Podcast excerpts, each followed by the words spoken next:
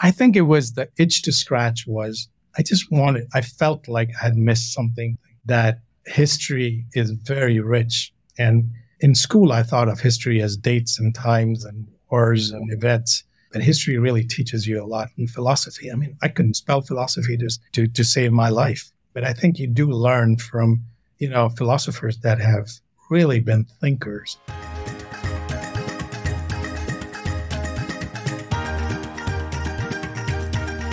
This is the Indianness podcast stories of success from leaders and change makers of Indian origin. Why have Indians achieved success across so many different disciplines around the globe? I have no idea, but let's find out together.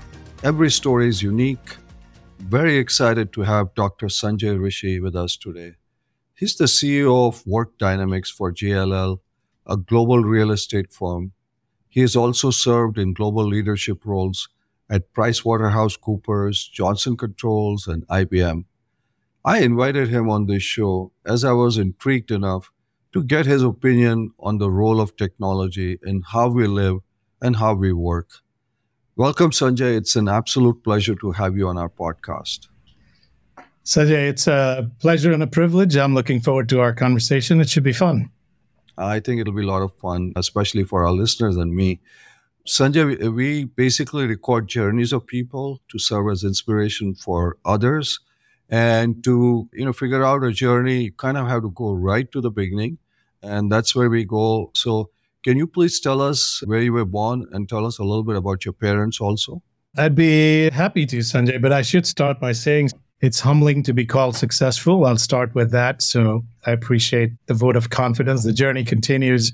You know, I was born in Delhi. To your question, I grew up most of my childhood was in a little storybook town called Renukoot.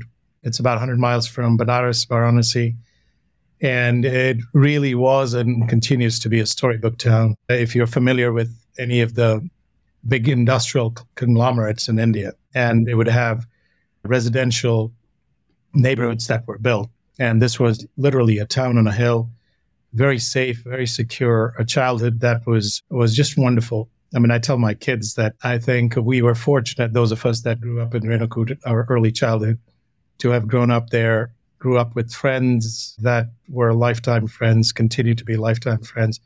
It was just wonderful. And I think what stayed with me all these years later is the exposure to sports to theater to music, the kind of performers that came into town, the kind of education we got. And it was just, just wonderful. I went to boarding school after that and then engineering school and here uh, a few decades later on these shores. So it's been quite the journey. Well, it seems to be. But, you know, tell us a little bit about this storybook town. You said it was an industrial town. You know, we have many industrial towns like you know tata has their steel plant birlas have theirs.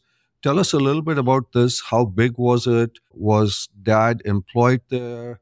And who all were living there? Just walk us through that. Yeah sure. So it is hindalco hindustan aluminum. And i think it still is but at one time it was the largest on the planet in terms of an integrated uh, aluminum manufacturing facility. So from mineral to metal it was unique in its own way. And dad was a self made man, grew up in, you know, modest family, the youngest of the brothers.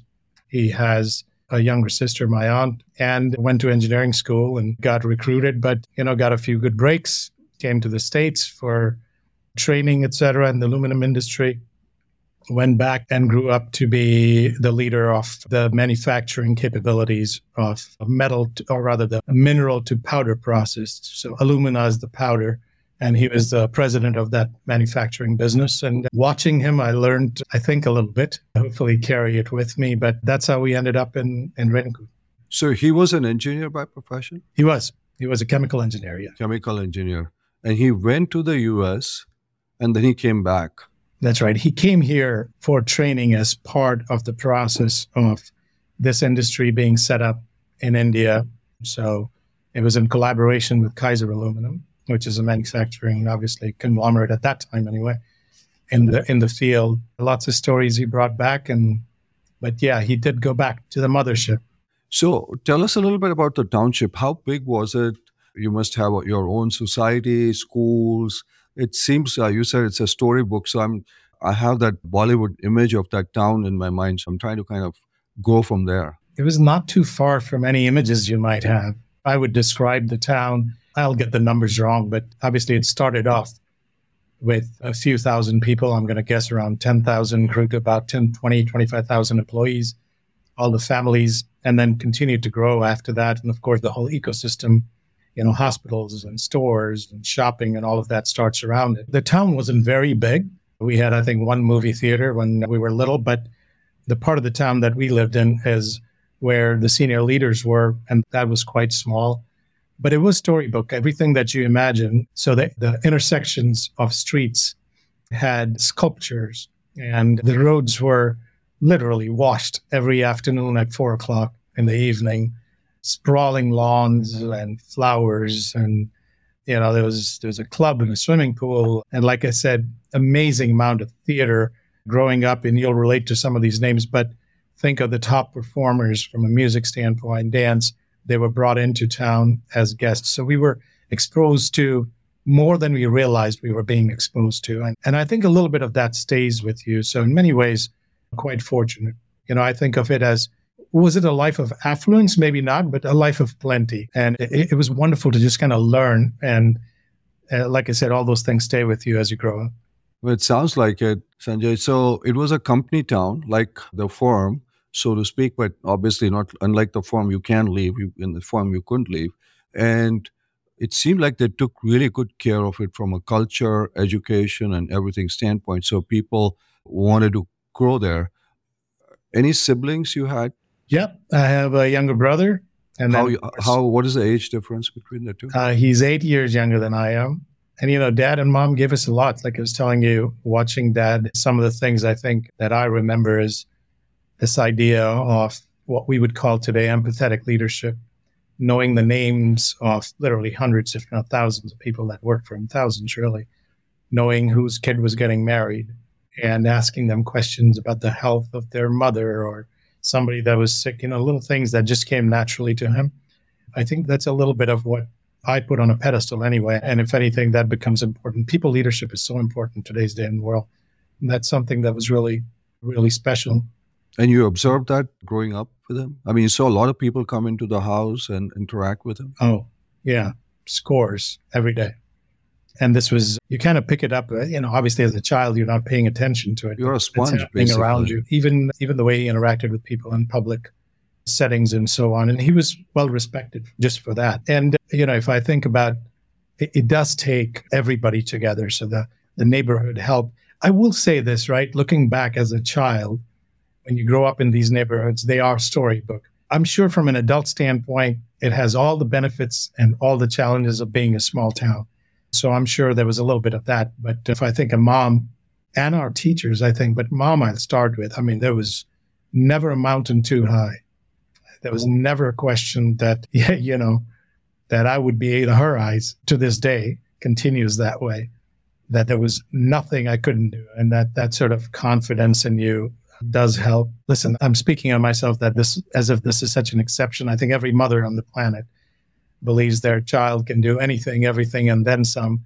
But you do benefit from things like that and the support that you have all around you. So, so mom was a family maker. Mom was a family maker and very dedicated family maker, and very much into everything that we were doing.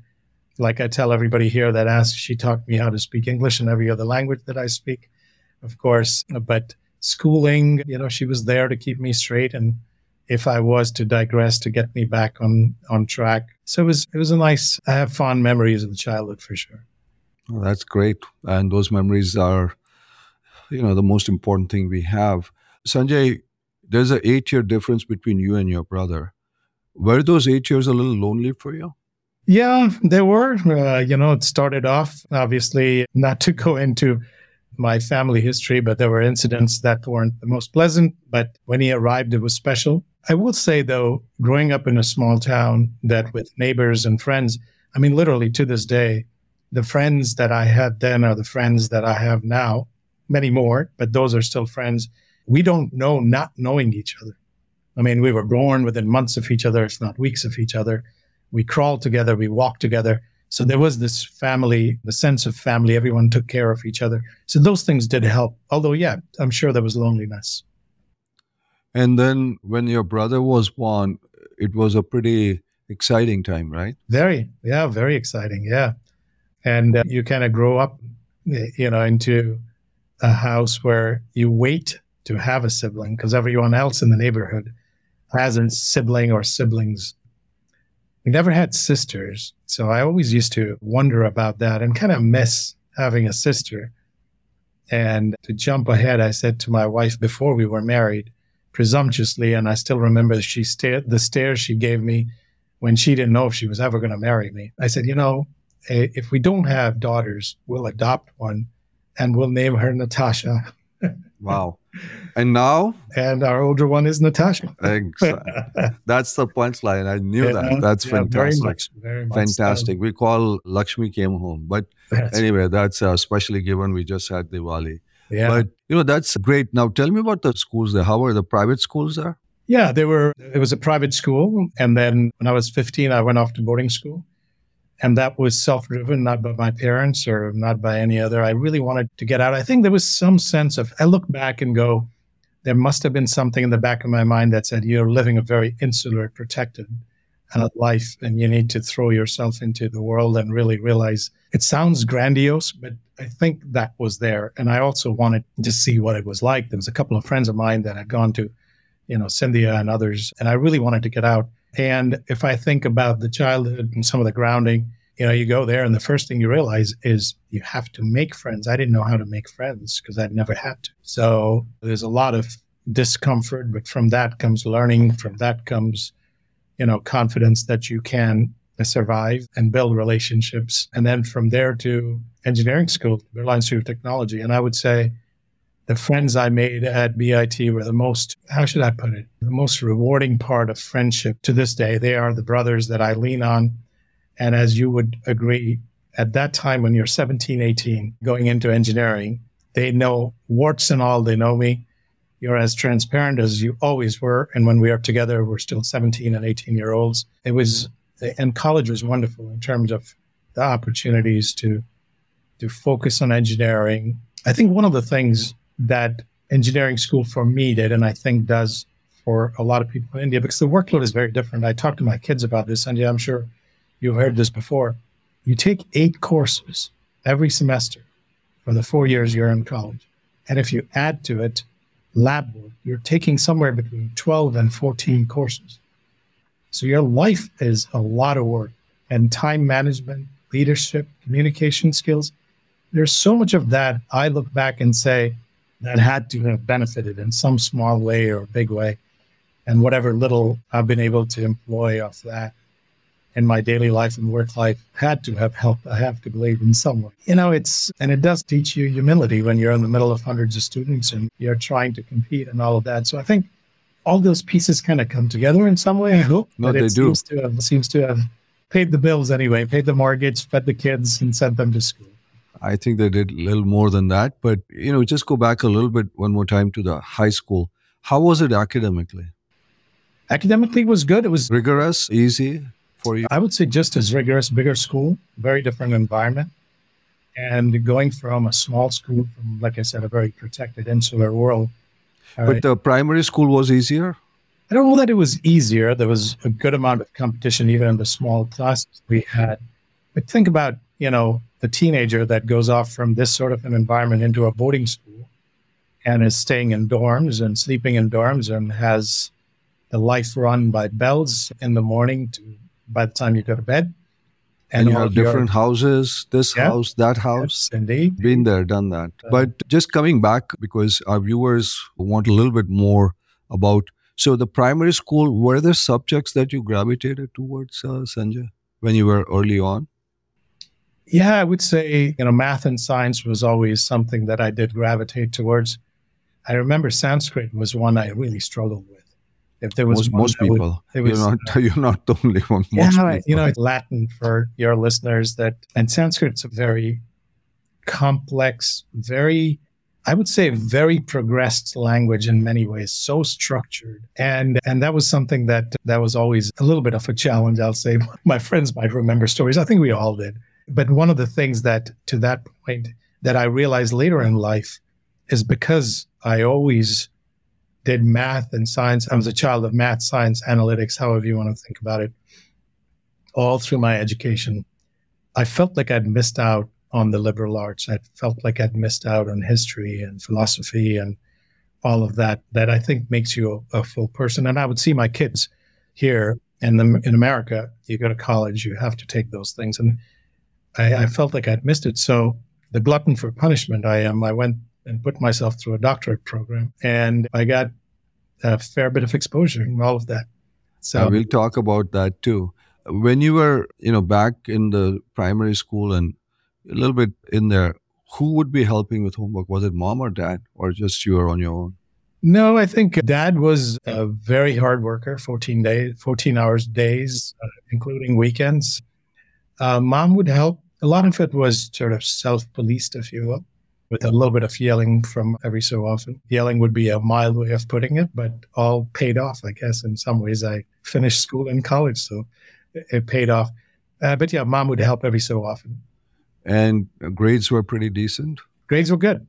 Yeah, grades were good. Grades and were then, continued uh, to be good, and yeah. and in engineering did very well, and then came here and did well. Yeah, yeah. not bad.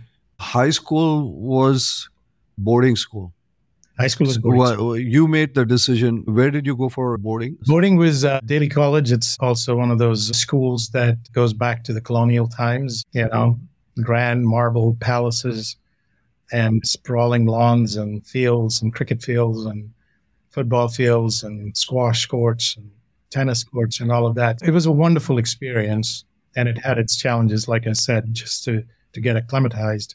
Those that grew up there, if you will, and were there since kindergarten or middle school.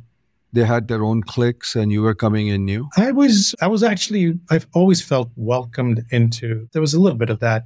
But I think you don't have to learn, if you will when you arrive as a teenager, you know, grown up, you have to learn how to learn in a setting that allows you to go to the study room for this hour and that. You can't be distracted. You don't have the luxury of waking up in the middle of the night or working late at night. Uh, all those kinds of things were new muscle that I had to develop. That's that's very true. But you were out in the boarding school and then you decided to go to bits. How was the what was the thought process? I mean bits is a pretty rigorous place to go to. So what was the thought? Because dad had been an engineer. Yeah. That, did dad go to bits by any chance? No he didn't. Okay. And i went to Birla institute of technology which is in mesra. So bit and uh, the thought process was i think no different than most of us that grew up it's engineering it's medicine it's math it's sciences and it felt like the right thing to do. It felt like the right career at that time to get into because it opened up opportunities and avenues for other things. You know, not unlike today. In fact, more so since I left India, I think it opens up anything you want to do. I actually flirted with maybe coming here and going at one point to medical school. Definitely went to do, yeah, because I think education is just so rewarding. I mean, I was always over the years, I think, and the beauty about American education system is, you know, you could be a music minor or a music major in undergrad, and you could be anything you want to be, or medicine or whatever. I really found that just fantastic from an opportunity standpoint to be able to explore. And I think my kids have done that, and I look at them and I'm pleased at, at, what they've been able to do. That's great. Obviously, BITS was a little challenging, but you built some great friendships there, right? Oh, amazing friendships and really good foundation, I think, for experimentation and trying and failing and succeeding and all of that. And what was the focus? What kind of engineering were you focused on? Mechanical. Mechanical. Yeah. Wonderful. And the academic rigor was okay? Academic rigor was very good. I performed very well. I will give credit to a couple of friends that would help me prepare. Uh, not help me in the exam, just to be straight, but help me prepare. Prepare, of course. And my extracurricular, in a good way, activities were a little bit much. I led the theater teams and I was the chief editor for our magazine. and kind of traveled for competitions and all of that. So there was also a couple of friends that whose faces are lit up as I speak to you that would bring me notes from the classes and help me prepare. But with all of that, did well. Yeah, academically yeah. did well. No regrets. So, uh, that's fantastic. But you did theater and some of these things. How did that come about? I mean, were you always interested in theater? because yeah, engineering always. and theater kind of are a little. No, I was always interested, and I think this goes back to Renukoot. Well, you know, there was just an exposure to music and theater and drama and sports that was I would say we were really fortunate. It's something I really enjoyed. I loved writing. I actually wrote plays and I directed and I the, the whole nine yards, acted, all of that. Public speaking, you know, I when I was in boarding school, competed in the I don't know what we called it back then, but public school competitions for debates. It was just something that always stayed with me through school. And BIT allowed you the latitude to do that. The friends did, the environment did, all of that. So it was a lot of fun. Oh, that's uh, very interesting. Do you think uh, that drama, public speaking has helped you with interactions with whether it's clients, partners, or even part your in your personal life too? I have to believe that it has helped. I think broadly speaking, liberal arts, just understanding, communicating. I think self confidence, and this is what we always, Neha and I, my wife and I, always endeavored to do, was with our kids. The best gift a parent, I think, can give, and we've said this to them and others, uh, we've spoken about it as friends, and I think we all agree. I'm sure you'll agree. The best gift you can give a child is that of self confidence, because there's life is life. Life happens. You're going to have successes. You're going to have whether they are failures or not so successes. That, that's going to happen. But if you have the self confidence to to just kind of keep going, you know, keep on keeping on, I think that that helps. So I, I have to believe that all that yeah. and helps. So you think some of your self confidence came for doing the theater, doing well, from having that, you know, pretty nurturing environment, as you said, in a storybook thing, Sanjay? Sanjay, you do this for a living, but I would say all of that went into the cauldron, and what came out was hot, steaming, and I guess it wasn't too bad tasting. So it was uh, uh actually pretty great tasting. Michelin, it came out to be a Michelin star uh, recipe. I wouldn't go but, that far, but then okay. Well, there are different grades of Michelin stars. There you go. Just kidding. But because we have a lot of guests coming, I've not had too many people talk about drama. That's why I'm intrigued. Drama, public speaking, because I, I think you make a great point. In India, it's all or nothing. You know, you go to engineering, then it's engineering. You go to medicine, it's medicine. And I have no judgment call as to what is a good education system. I just think that, you know, you pointed that having a broad based, it really opens you up to so many different things. I think that's what you're kind of talking about a little bit here. I really believe it. I really believe it. I think communication skills, writing skills, being able to express yourself, all of these things are so important because people don't know who you are, what you're about, or what you're thinking unless you can express it and express it succinctly, effectively. I mean, as leaders, what do we do for a living? We make change happen, you know, with our clients, with our customers, with our products, our services, with our people.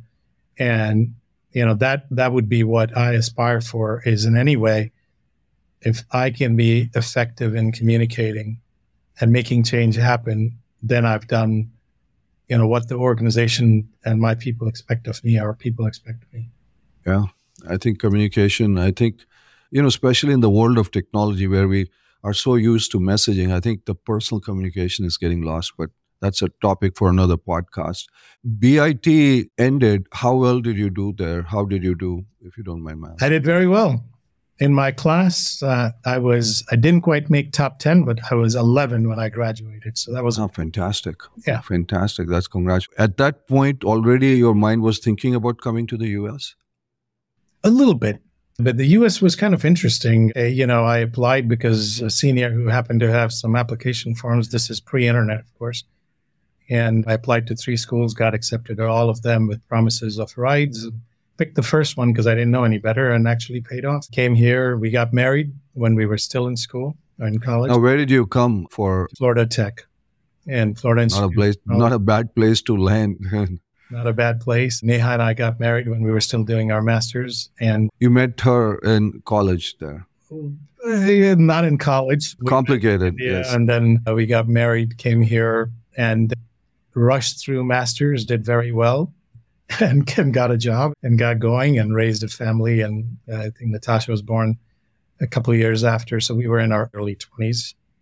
I think I was 22. I think if I, when I got married, something like that, and she's younger than I am. But it was a wonderful journey, and the contrast between having the life I had in India and here, looking back, is interesting because you know you come here as an immigrant and as a student with zero scaffolding. I'm the older brother, so there was no scaffolding. There was nothing to fall back if you fail and you don't recover from it. I don't know that you do. Just not having that, and of course, not having any money at all. I think it was three, four hundred dollars a month that we made together after taxes and all of that. And in that, we paid our rent and everything else that goes with it. But you know, just like the people that come in your lives, you look back and my wife, I'm very fortunate. She never made me feel poor. She always, even when we had nothing, she always made me feel, and together we felt like we had way more than we our our anniversary dinners were Pizza Hut and Burger King, and we loved it. We had a great time. We traveled as much as we could, and here we are. That's fantastic. How was it, you know, coming from India, from BIT to Florida? Academically, was it rigorous change? You were uh, different systems. They kind of let you think. Be it's much more open. How was that? Yeah, again, for my education, I continued the path of very much math, science, analytics, programming to some extent, but operations research, systems engineering. So it was very math and science. And honestly, I think I was fooled in some ways because I came practically after my college right away. There was a little bit of work in India, not much to speak of. The workload was much, much less based on what we just talked about. So it felt like I had all the time in the world. I taught I was a teaching assistant, but it felt like I had enough time to to have a good time and work hard. And yeah, the grades and the GPA couldn't get any better, so it was okay. That's fantastic. Now, tell me when you were planning to come to the US, what was dad and mom's reaction? Were they supportive, not supportive? Very. They were, yeah, they were very supportive. Apprehension, of course, worries, as you might imagine part of it, I think, helped because dad used to travel the world and he was comfortable with the idea of not just America, but he would travel in Europe and other places. So he knew that he could come and visit. I was too proud to ask for anything. But at the same time, I think mom had a hard time, but it was they were okay, very supportive. Yeah. Well, that's great. So now after you graduated from Florida, what happened, Sanjay? We went looking for a job. And that's a whole story in itself. But the way I got the job was, you know, I had printed resumes and I was in this part of Connecticut, Massachusetts, that's very industrial and manufacturing heavy because that's kind of what I'm, I could lean on. And I literally went and dropped off my resume at places. A lot of places said, We're not hiring. I said, Well, let me leave my resume anyway. And I got a call that Saturday and I started work manufacturing engineering on the shop floor. Learned a lot in this part of Connecticut, northeastern part of Connecticut. A lot of Italian immigrants that taught me so much. I still refer to it and steel-toed shoes and all that, and uh, learned uh, just a tremendous amount there, working with people on the line. And uh, like I said, I still use much of that. So you got a job in Connecticut on the shop floor doing engineering stuff. How long did you stay there? We were there for about four years, and then we moved to the Midwest, to Ohio with General Motors and EDS. That was uh, a nice kind of transition into our baby now, Natasha. Our baby then was a couple years old, maybe a year and a half, two years, two years old. And we moved there, and we had Shivani while we were in Dayton. And then we moved to Michigan from there. All with GM all with GM when Shivani was barely a year old. We moved to Michigan and then we've stayed in Michigan ever since. And now we have other places that we live as well, including where I am now. We have a house in Atlanta that we, yeah, but still Michiganders. Michigan is home. Yeah, we're Midwesterners, Michiganders by all stretches of imagination. Yeah. So from GM, where was the journey? So I got recruited by Price Waterhouse, and that then became Price Waterhouse Coopers. I was a partner with grew into partnership. And IBM, like I say, bought us as a firm, consulting firm, all the partners in our business. The consulting piece. Early 2000, yeah. I was a consulting partner. I was running supply chain in the automotive industry then and came over to IBM as global automotive industry leaders. That Just enjoyed, loved that journey of PwC. The whole partnership model is something I really enjoyed. Very entrepreneurial, learned a lot, tremendous amount. IBM was a wonderful journey as well. So yeah, it was I was still in Michigan, never moved. Ran global businesses, traveled around the world, put three million miles on my airline. But, but yeah, it's global services, etc. Et yeah, very much. All my roles have been global uh, in some way, shape, or form. Through JCI, where I was the CIO, again, global responsibility. But again, a lot of learning, a lot of fun. Yeah. And then now, obviously, you are at JLL. What does your, I mean, the you know head of work just for our listeners, can you just give a very brief understanding of what that means?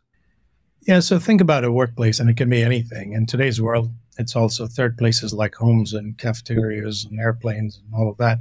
But really, if you think about data centers, if you think about offices, manufacturing, distribution, warehouses, if you just imagine the amount of technology and transformation that's going into spaces to be managed, smart buildings is just one example. Touchless this and touchless that sensors everywhere, analytics, AI helping you manage the buildings better, and locating and finding spaces that are suitable and needed for organizations to succeed. It is the largest line item of spend outside of people in any Fortune 500, Russell 2000 company. So that's what we do. And the fun part for me is I'm not a commercial real estate guy by birth, clearly, but you know, technology is now ubiquitous. It's across industries. And in many ways, I've enjoyed reinventing myself uh, over, even over, even when I ran IBM's global cloud services, it was financial services, banks and insurance companies and automotive and aerospace and chemicals and petroleum and touched every industry as we were doing that. So this, this nomadic life across industries has been very rewarding. Yeah. And then you also went and got a PhD. Yeah. Uh, what what drove you to that? You just wanted to be called doctor because you were thinking of going to medicine. Nah, so. It doesn't hurt. It doesn't hurt, Sanjay. But no, that that would be. I think it was the itch to scratch. Was I just wanted? I felt like I had missed something.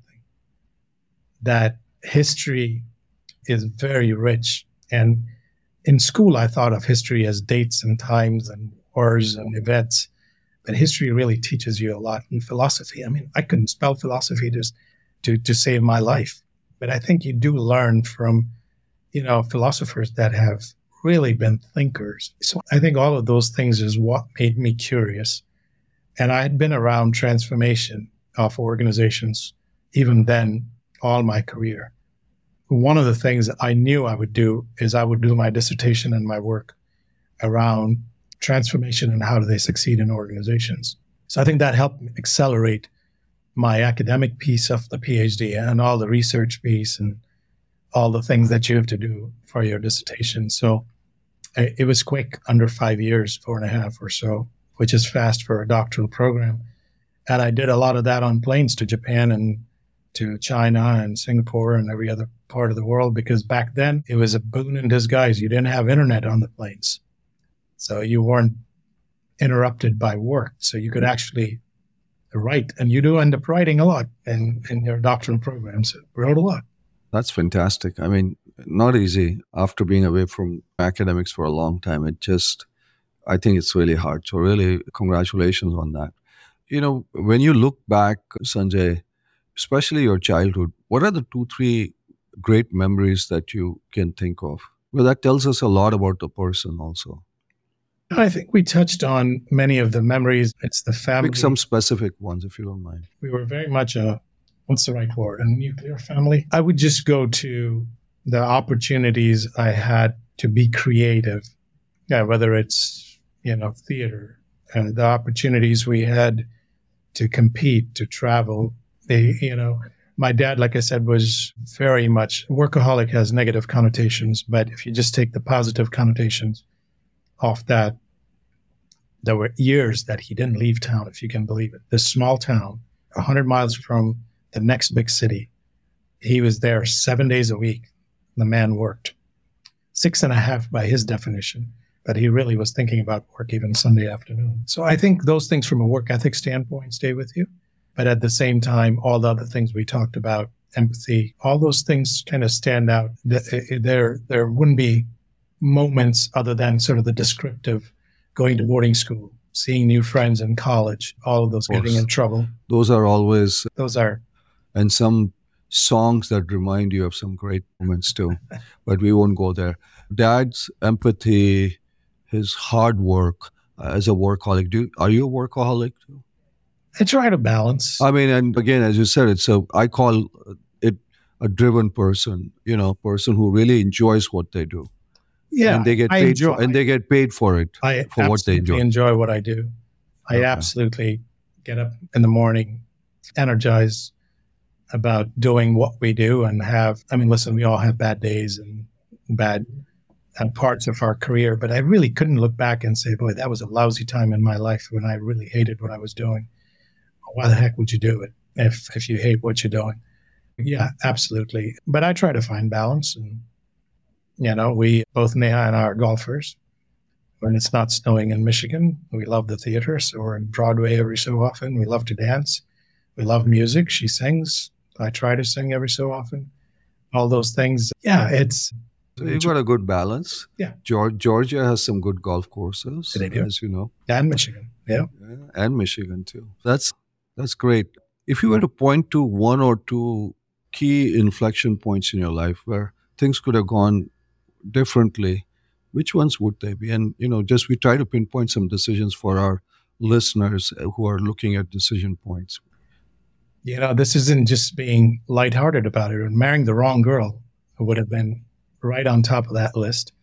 No, I kid you not, right? Uh, that really shapes your. I'm not touching that, man. okay. No, I I only say that to. Of course you know, highlight. That's an important aspect. Right? Relationships are an important part of Absolutely. your lives. I think kids shape you. They teach you so much. They teach you way more than what you maybe teach or impart to them. Are you learning from them? Oh, every day, every second. And they are not bashful about teaching me. yeah, they're both Yep. Tell me both, about it. Uh, as you might imagine, very self confident, very feisty young ladies. Don't hold back. Whether they have permission at times or not. They don't hold back. That's right. So that's, I think, I don't know if that's an inflection point, but it's a really important. Anything else in your past that, you know, maybe going to BIT, was that an inflection point? Yeah, I think boarding school, going to BIT, I think boarding school was a huge leap for me to. And that was you, right? That was all me. That was, that was all 100% you. me. And in fact, at that time, my parents were like, why would you do that? My teachers were like, why would you do that? And even my friends, why? They asked my parents, why would you do that? At such a critical time in, in, in a child's life, because I was a child. I mean, I left when I was 15, I think, or something, 14, 15. if you had not gone to boarding school, you think your journey would have been different? Oh, boy. I never thought about it that way.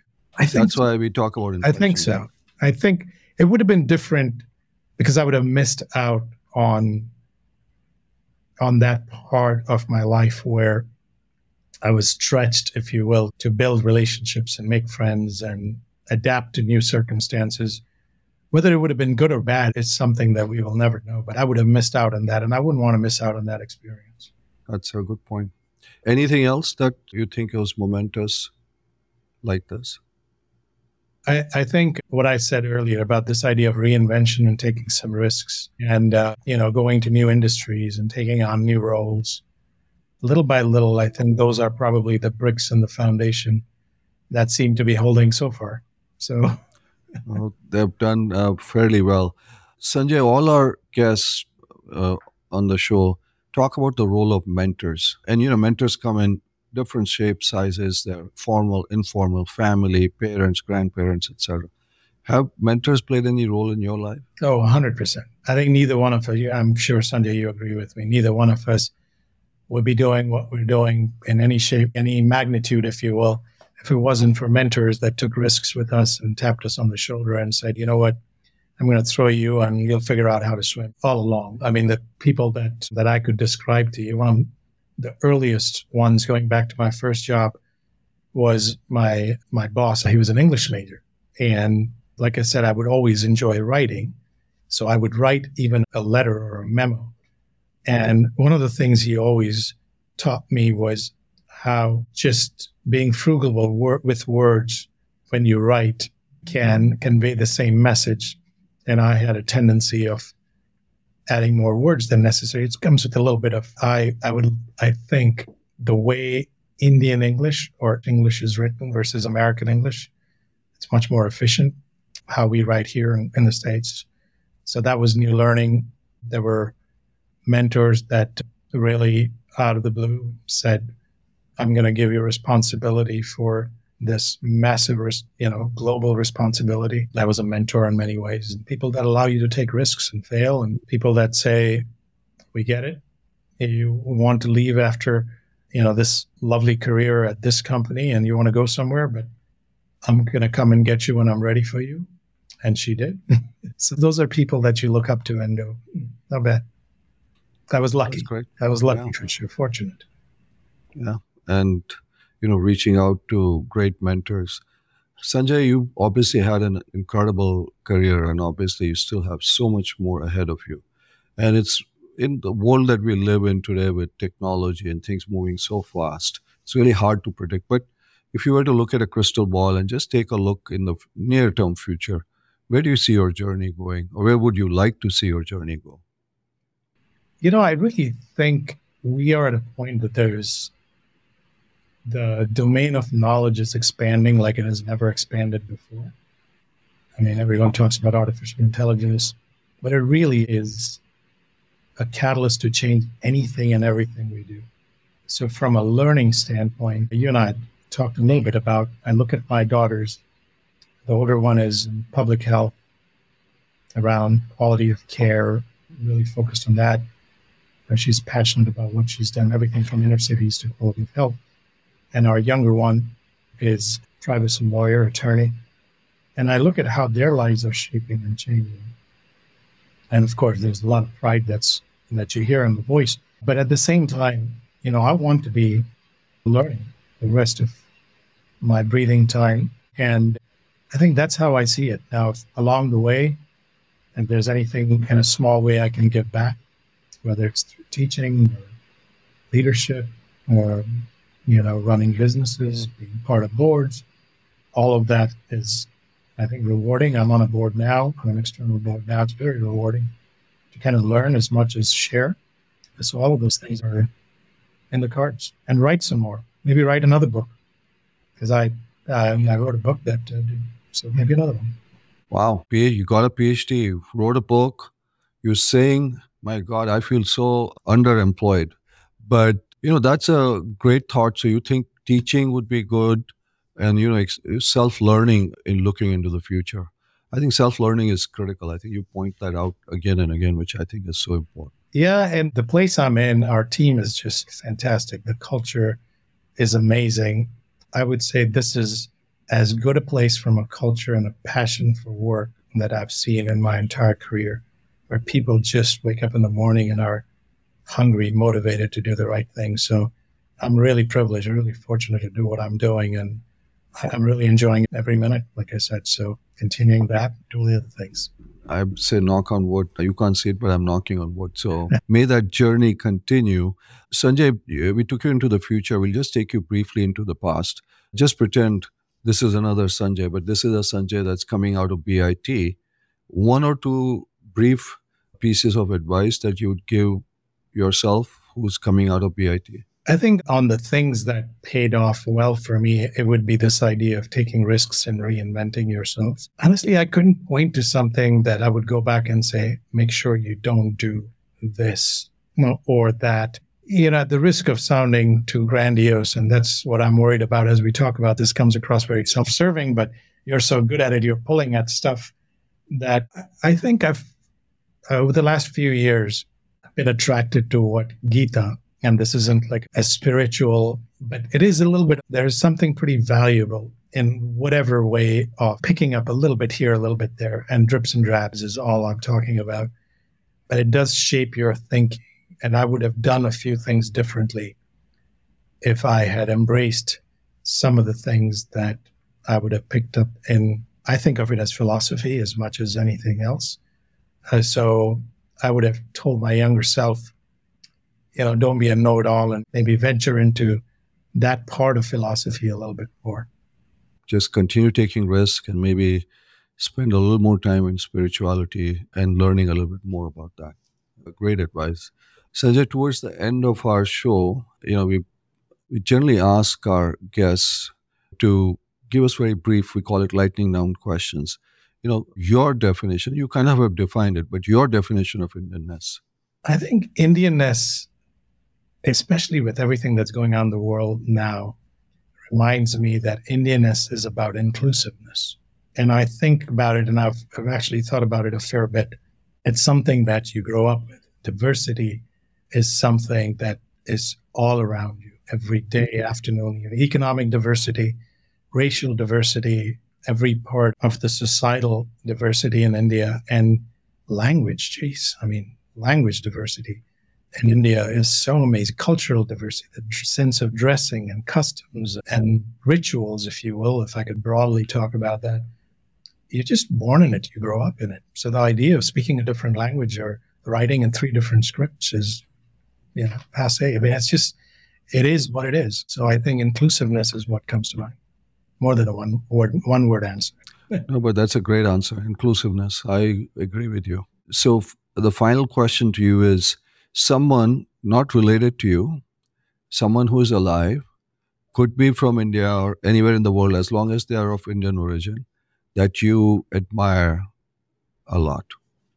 You know, it would be a third of three different people. I do like, and not to get political from what I see is happening in India, but I like a third of what the leadership has done in terms of creating aspiration for people that never had aspirations. And I think that's a gift that is for generations. So I would take at least a third of that. I would take a third of public speaker in the past or in the present that is able to, again, I have a bias towards communication, but one that does it with humility. So since you're talking about people in India, I mean, I've got a lot that I think about, you know, and or it can be here too, or anywhere our else. home. Somebody told me this a few years ago. Is as a leader, a trait that is the hardest to find and the most valuable is humility.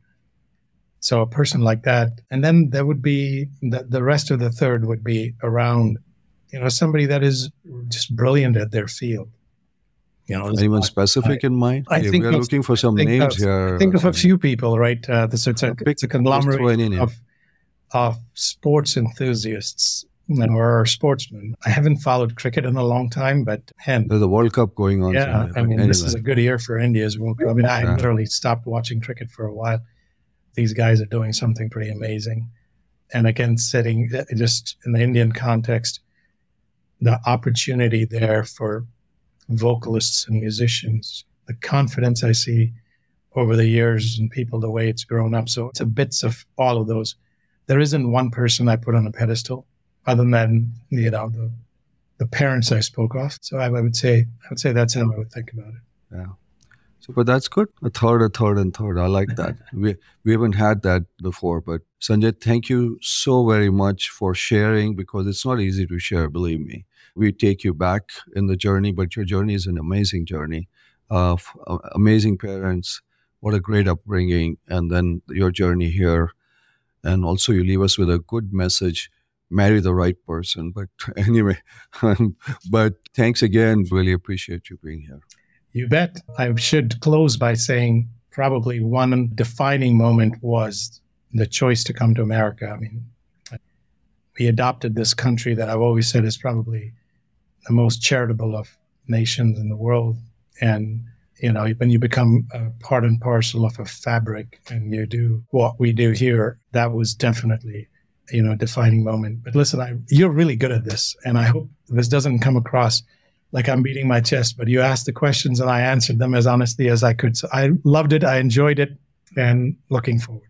No, and thank you. It's not me being good, you're good. Uh, really, this is your show. But thank you again, Sanjay. Thank you very much. Thank you for listening to the Indianness podcast. If you enjoyed this episode, please leave a five star review and subscribe to enjoy future inspirational stories.